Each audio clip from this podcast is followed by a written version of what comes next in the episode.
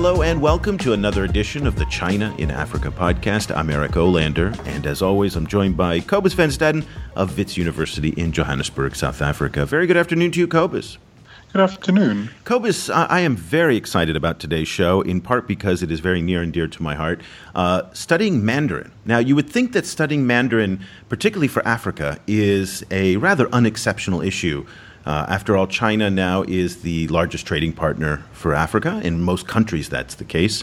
Uh, but yet, it remains actually a rather controversial issue. And in fact, Cobus, um, in our most recent Africa China QA, if you're not familiar with that, everybody, we've launched this new question and answer column called Africa China.info.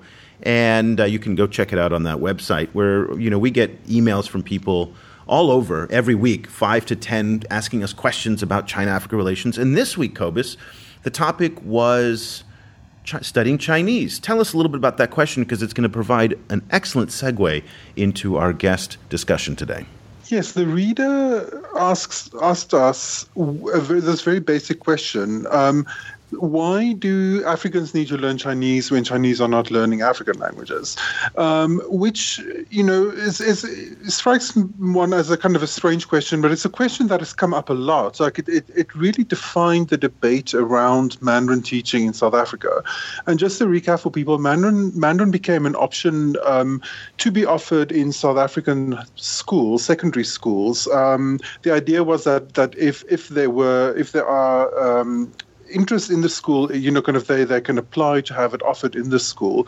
And that became super controversial in South Africa. And it became a big, big conversation about South Africa's connection with China and the, the rising role of China in South Africa. So this issue of why why Africans should learn Chinese and whether it's fair to expect Africans to learn Chinese has unexpectedly taken on a political role. And I guess what surprises me a little bit is every time we run a story on this subject, whether we post it on our Facebook page or we do a Q&A like what you've done, so many of the comments are, well, you know, South Africans or Mozambicans or Zimbabweans need to learn their own language first before they study Chinese. So therefore Chinese isn't important for them. And that's a lot of the comments. So that's why we searched out into the universe to find uh, a, a Chinese speaking uh, kind of member of the South African community to kind of get his perspective on it. And Patrick Ache is the perfect guest. Let me tell you a little bit about Patrick.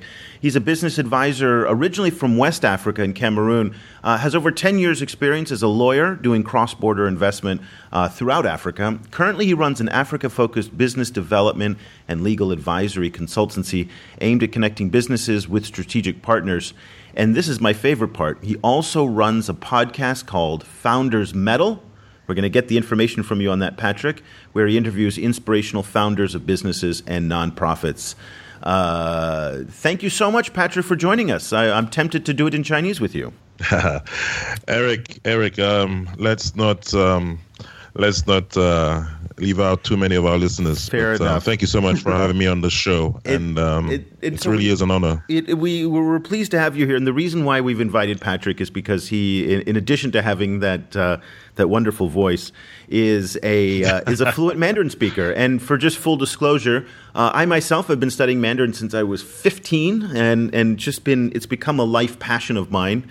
Uh, still do lessons every week, two or three times a week, and so it's just something that becomes this kind of again, it's an obsession when you kind of pick it up and study it, and, it, and it's a lot of fun. But we're going to talk a little bit about today, Patrick, is the utility of it. And, you know, you decided to study Mandarin. Uh, you have used it in your career. Uh, talk to me a little bit about what got you interested in studying in the first place. And when you started studying it, I imagine that it was probably pretty unusual at the time. Well, Eric, um, it was, um, but there were a number of um, foreign students uh, also studying Chinese when I when I, I did go there. Um, but uh, I did other things as well as uh, as as going to um, a, a, Chinese university for a short term uh, Chinese course. Um, I also taught English, but I always had the goal in going into China of, of learning Chinese, and that was because I, I just saw that um, uh, you know the, the relationship between China and many African countries was blooming, and I saw that there were perhaps opportunities there I was also just very, I've always been very interested in the culture and uh, the food, of course. And uh, yeah, it, it was um, two years of my life and it was, it was brilliant. I did succeed in my, my ambition there um, of learning Chinese. Although now, um, I, I, one of the reasons perhaps I'm also I'm a bit shy of, of, of speaking with you is, is that I, I, have forgotten quite a number of words, but I still think I'm fluent, but uh, not to your level, I'm sure. And Patrick, uh, you know, kind of in on as a professional, as a, especially as a corporate professional, um, working in, in the African space on a day-to-day basis, how is Mandarin sure. featuring into your corporate world and your corporate life?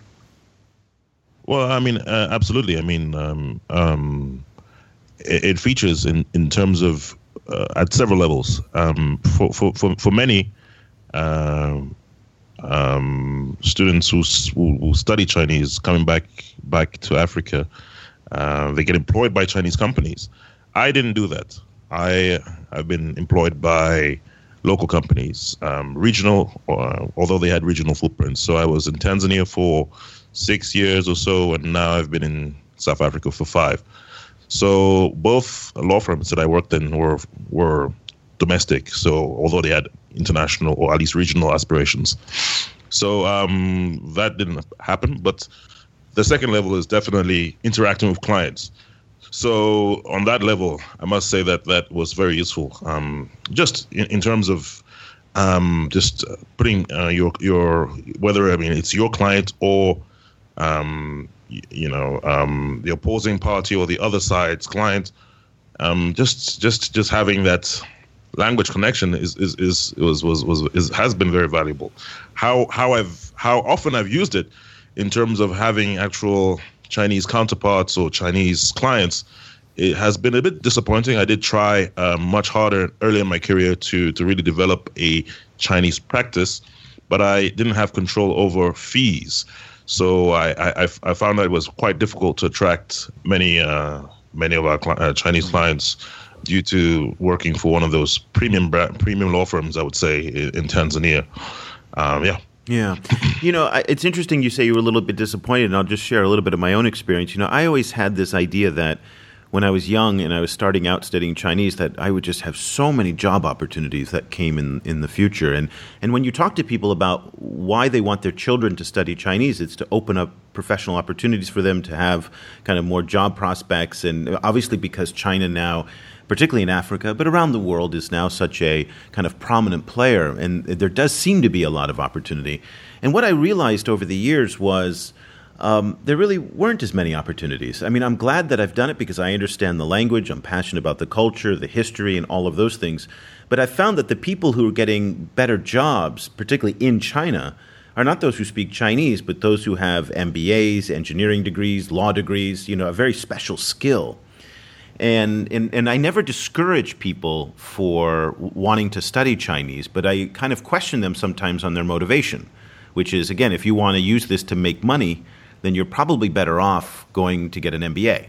Uh, and then working for a Chinese company in Africa or in China. But if you want to kind of combine the really required cultural understanding mixed with the language, mixed with understanding kind of the human aspect of the Chinese, uh, then learning the language is, is really important.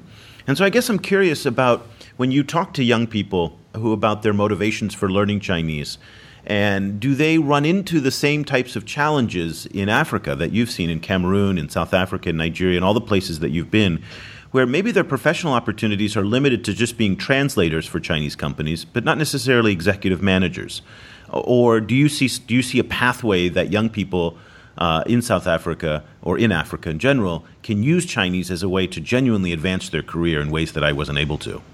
Well, well, well, Eric, I think you touched on it yourself in, in saying that technical knowledge is, is, is key in, terms of um, uh, the skill set that you bring to a particular job. If if you do speak the language, but you can't do the, the, the technical requirements of the job, then that's not very useful for you in advancing your career. So, um, what I've seen, um, and I mean, there are, there are many major employers on the African continent now that are Chinese, is that if you have the technical skills, adding Chinese to your quiver is definitely going to help you move past, um, move forward, I mean, I think that is generally applicable for any any sort of international company.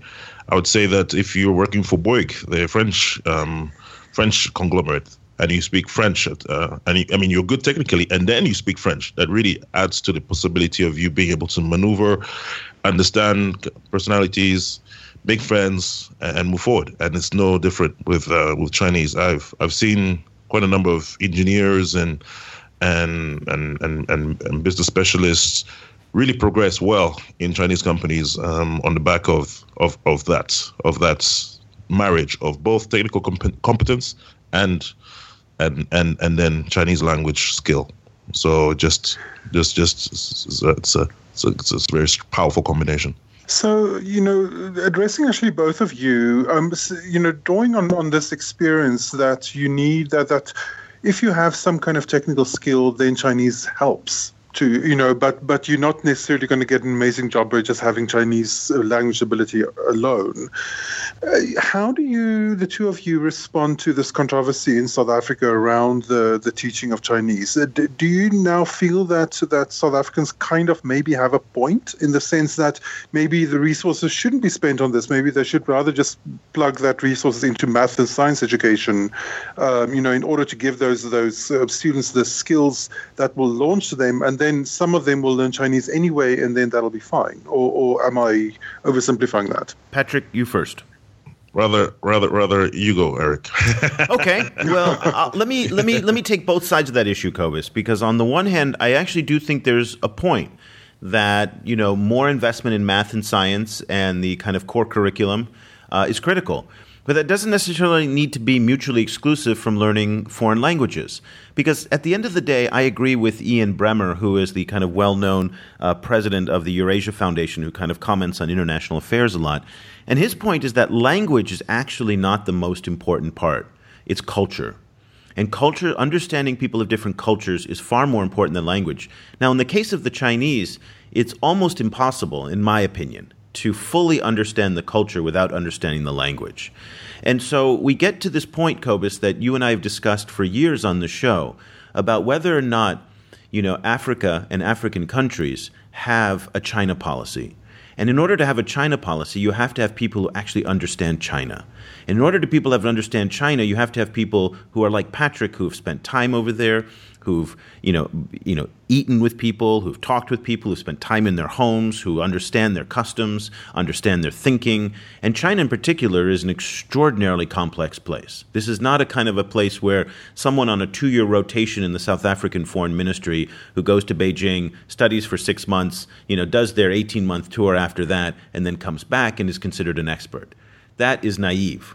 And that's in some ways why I think that some of the deals that the Chinese have made with Africans have ended up in the Chinese favor, in part because the Chinese do a lot more to understand other cultures than those who try to understand the Chinese. So I think there's real value in educating young South African children from a very early you know, period in their lives to understand these cultures that they're interacting with, particularly because South Africa is now, in many ways, financially in you know I want to say you know interdependent, but that's not even strong enough of a word.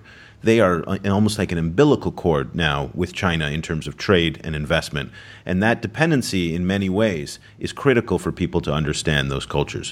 What do you think, Patrick? What's your take?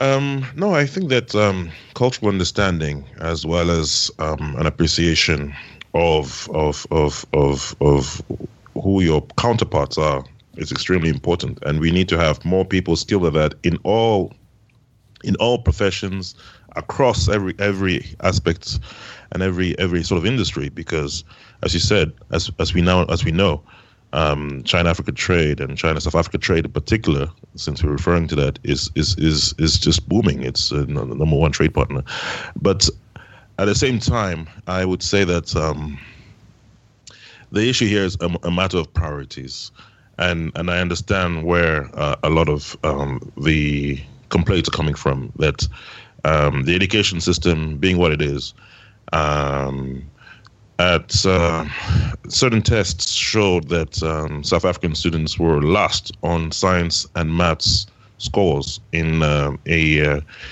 a worldwide ranking of eighth graders, and now you're adding to their burden or to to their to, to you're adding another option to them, but we are not solving the the, the problem, which is that um, you know and, and not enough uh, science and maths graduates are being are being are being sort of uh, taken up through the ranks because um, of this uh, this this this this problem, this this these issues here, and that I understand. But so saying, because there's a problem with science, despite saying that, because there's a problem with science and math education, doesn't mean that um, Chinese uh, language should should be thrown aside. However, um, I suppose it comes into the detail of how much is being spent, whether people's where whether resources are being um, diverted. Um, I, I, think that um, the Chinese government is doing a lot to help. So in that in that event, in, in, in as far as it's almost um, cost free in terms of financial resources for the South African government, why not? Yeah. However, uh, I don't. Yeah. yeah, no, I'm sorry to interrupt you, Cobus. I, I guess part of the objection that I have is is the arguments that Patrick laid out to me are absolutely reasonable. Which is, at the end of the day, it does come down to resources. But there is a the part that offends me is the nativist response, which is we should be learning our own language first you know and and that's that we hear that in the United States quite a bit you know English only English first of course you should learn your own language first that goes without saying that should that's part of the the basic curriculum um, but how do you do you feel that those issues are conflating in this debate? That people are mixing a legitimate argument about limited resources and focuses first on science, math, you know, and basic you know basic studies, mixed with this nativist kind of like almost xenophobic type of view, which, as you know, xenophobia does run pretty strong throughout certain sectors of, of South African society. Yes, xenophobia is a problem in South Africa, but I don't. I, I, disagree with you in in you know kind of comparing it to nativist reactions in the U.S. The big difference is that. English is not is not under resourced in the U.S. You know, kind of like it's it's pretty. You know, English has a lot of resources, um, and English education is not in danger in the U.S. South Africa, the problem, and I think this is this is true for across Africa, the problem with with, with African languages is that it was all they were always um, subordinate to English and French and colonial languages.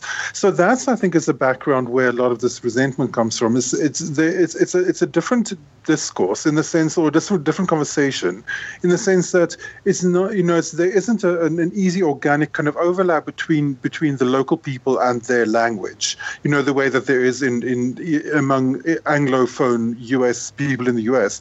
It, it's a situation of, of the majority of the country have never had their language be at the center, you know, of, of, of the culture or the, the kind of dominant the, the dominant resource education system. It was always it was always um, second playing second fiddle to the colonial languages, and now there is this fear that it's going to be again. So this is where some of the some of the, the the discourse of well we should put you know resources into our own languages. That's where that comes from. Yeah, that makes sense. Um, you know, kind of, but but on the, the second point, I'm not sure, uh, you know, that that it necessarily then translates into oh, we can just take those resources and put them into maths and science because maths and science education takes different resources than language education. It's not necessarily that it's just you know, it's not just money. It's also teacher talent. It's also different, you know, kind of like different methodologies of teaching and so on. So I don't think it's necessarily apples to apples in, in, in that sense.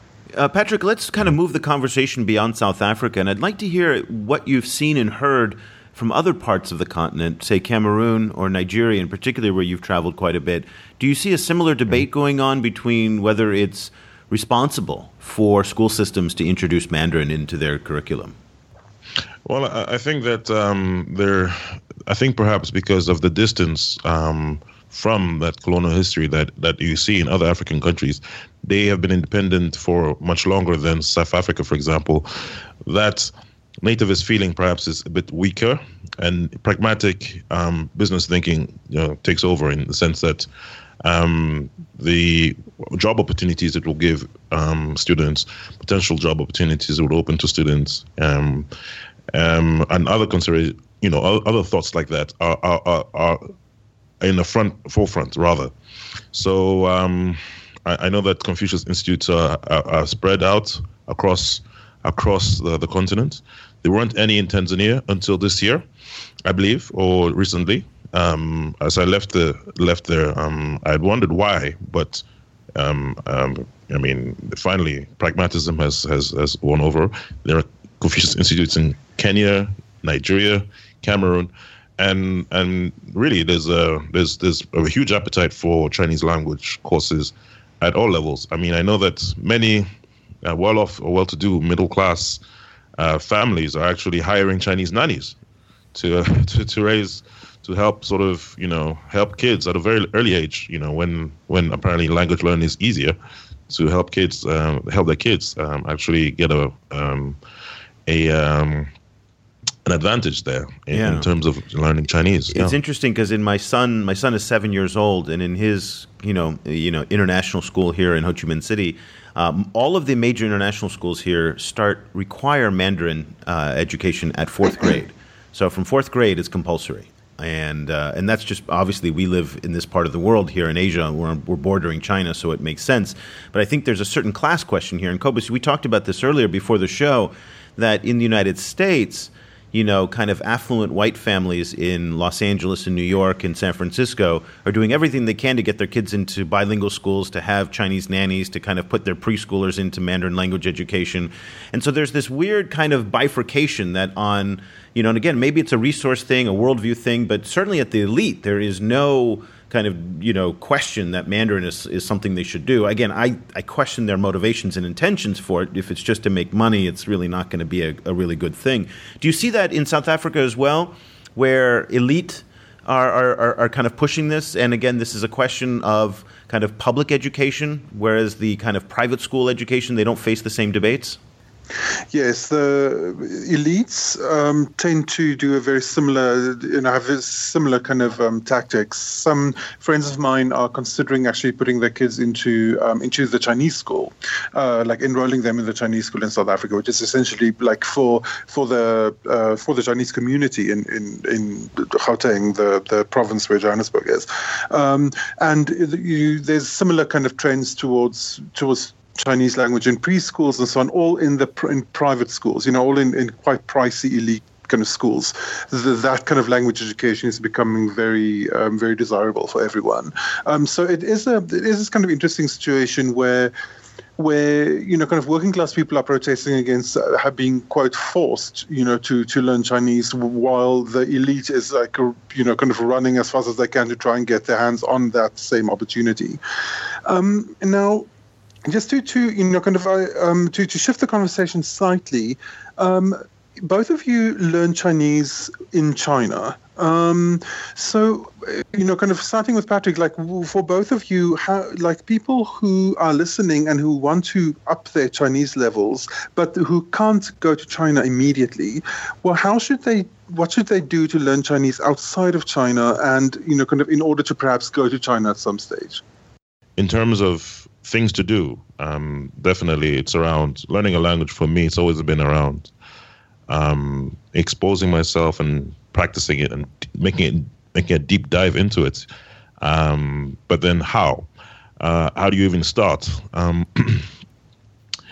I was very lucky to study it in China. Um, I was given a pinyin, um, a handbook given to kids as a starter and let me just uh, re- let me just interrupt you there. Pinyin, for everybody who's not familiar with it, is the kind of alphabetized pronunciation system for Chinese.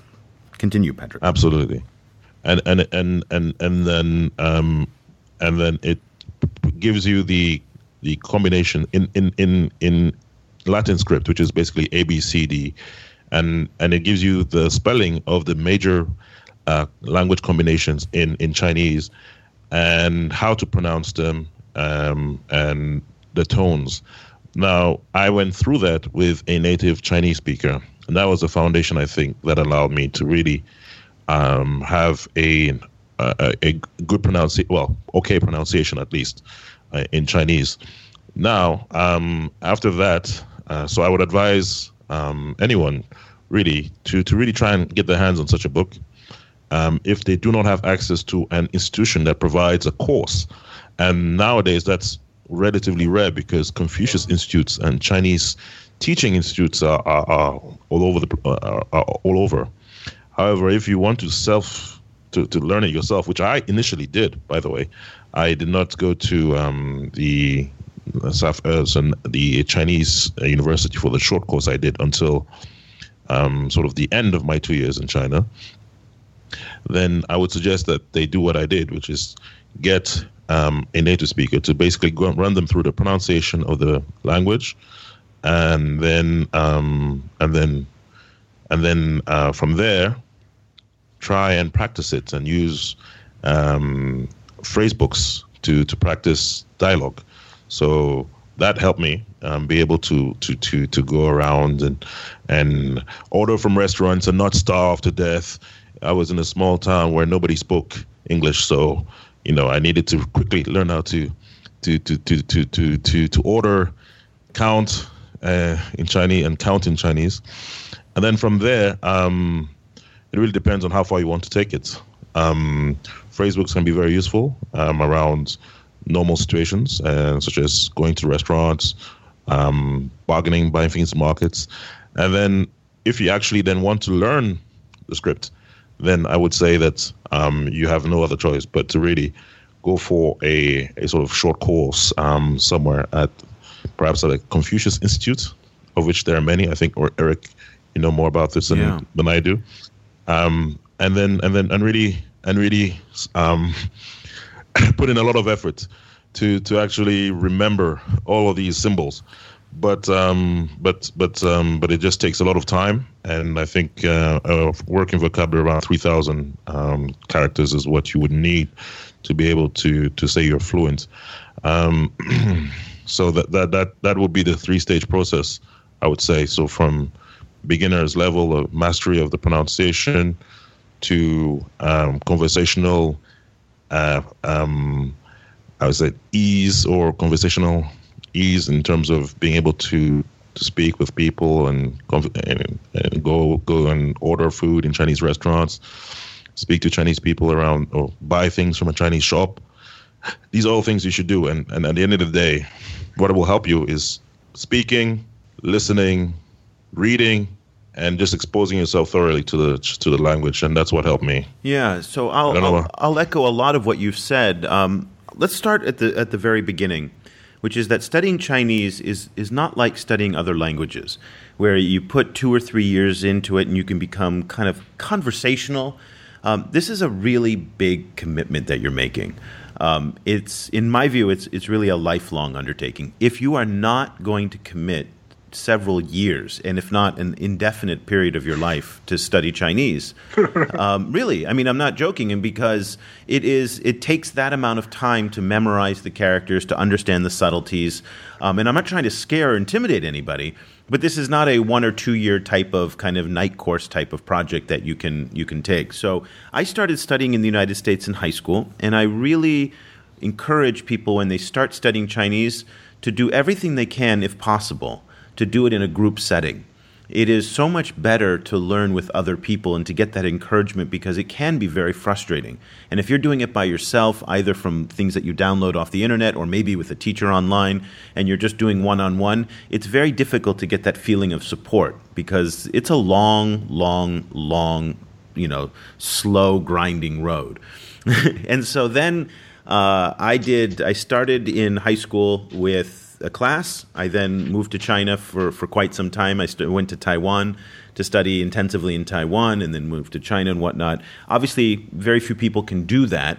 So, what I would recommend is to again pick up on what Patrick was saying is to find a Confucius Institute, which is the Chinese government kind of sponsored culture and language institutes, much like the Alliance Francaise, the American centers.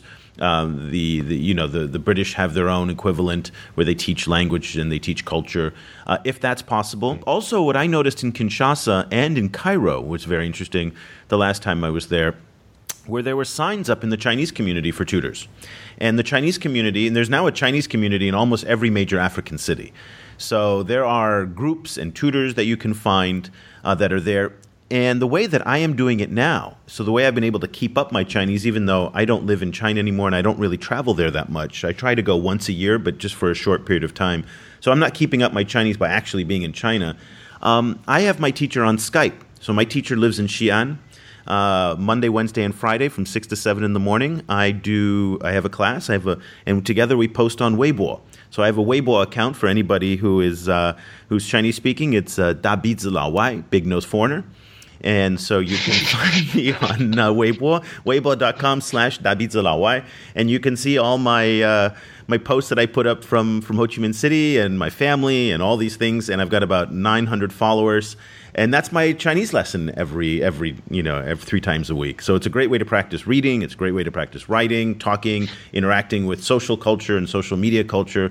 Um, but really, again, I go back to my base point here, which is it is a it's a big commitment to to learn Chinese, and this is why, in my experience, ninety nine percent of the people quit very few people continue on, uh, you know, and it's just because it requires a certain amount of dedication. And Cobus, when you get busy with jobs and family and moving around, you know, Chinese is one of the things that sounded like a good idea when I started it a couple years ago, but now oh, I don't have time, forget it.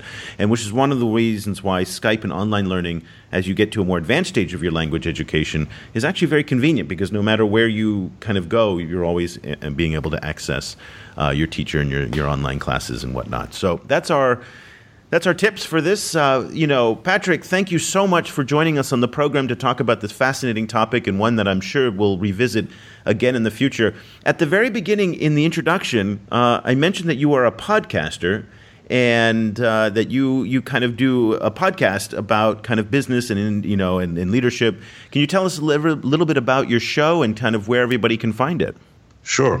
Sure, Eric. Um, my, my show is, um, as you mentioned, Founders Metal and it's something that I'm passionate about. Um, listening to the stories of those who, like yourself, were were uh, brave enough to set up a whether it's a business initiative or podcast around something they were passionate about, or or just a, a need that they saw.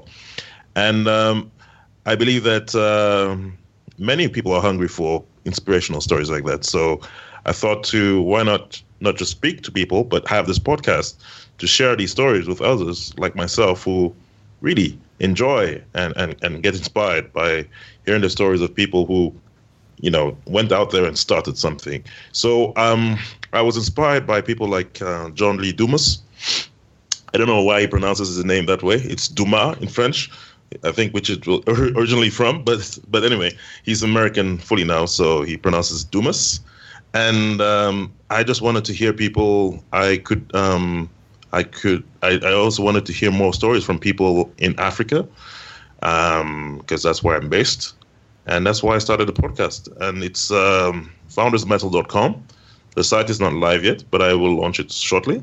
And um, I plan on releasing a show um, weekly. Fantastic. And people will be able to find it on the iTunes store and all the usual places where they go for podcasts? I, absolutely. Excellent. Stitcher and iTunes.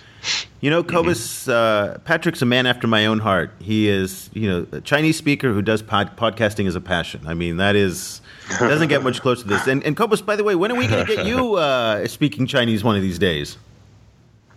I have studied Chinese actually a little bit, but my Chinese is terrible, and I I, I had the the kind of you know, I, I speak uh, I, Japanese is my third language. You know, I, I, grew up speaking Afrikaans, and obviously I speak English, and I speak I, I learned Japanese for years in, in in Japan, and I have a kind of a new language hump to overcome where I, you know, kind of, which was a big problem when I was learning Chinese, where I, I understand the question I'm asked, but then the only language that comes out is Japanese. Um, so that is that is where I am. That I that I need to kind of overcome. Once I'm over that hump. Excellent. Well, listen, uh, it'll be our goal in the next ten years to get Cobus to speak uh, a little bit more of Chinese. but uh, Patrick, again, thank you so much for joining us. For Cobus van Staden, I'm Eric Olander. Thank you so much for listening. We'll We'll be back again very soon with another edition of the China in Africa podcast. If you enjoyed the show, you should definitely head over to the China Africa Project's website at www.chinaafricaproject.com. Sign up for a weekly email newsletter full of the week's top China Africa headlines along with context. And for up-to-the-minute developments, come to facebook.com slash China Africa Project where stories are updated every four hours. The China Africa Project sends a big thanks to publishing partners at the Huffington Post, the Asia Society's China File website, Pulse Ghana, Pulse Nigeria, and Yes Africa.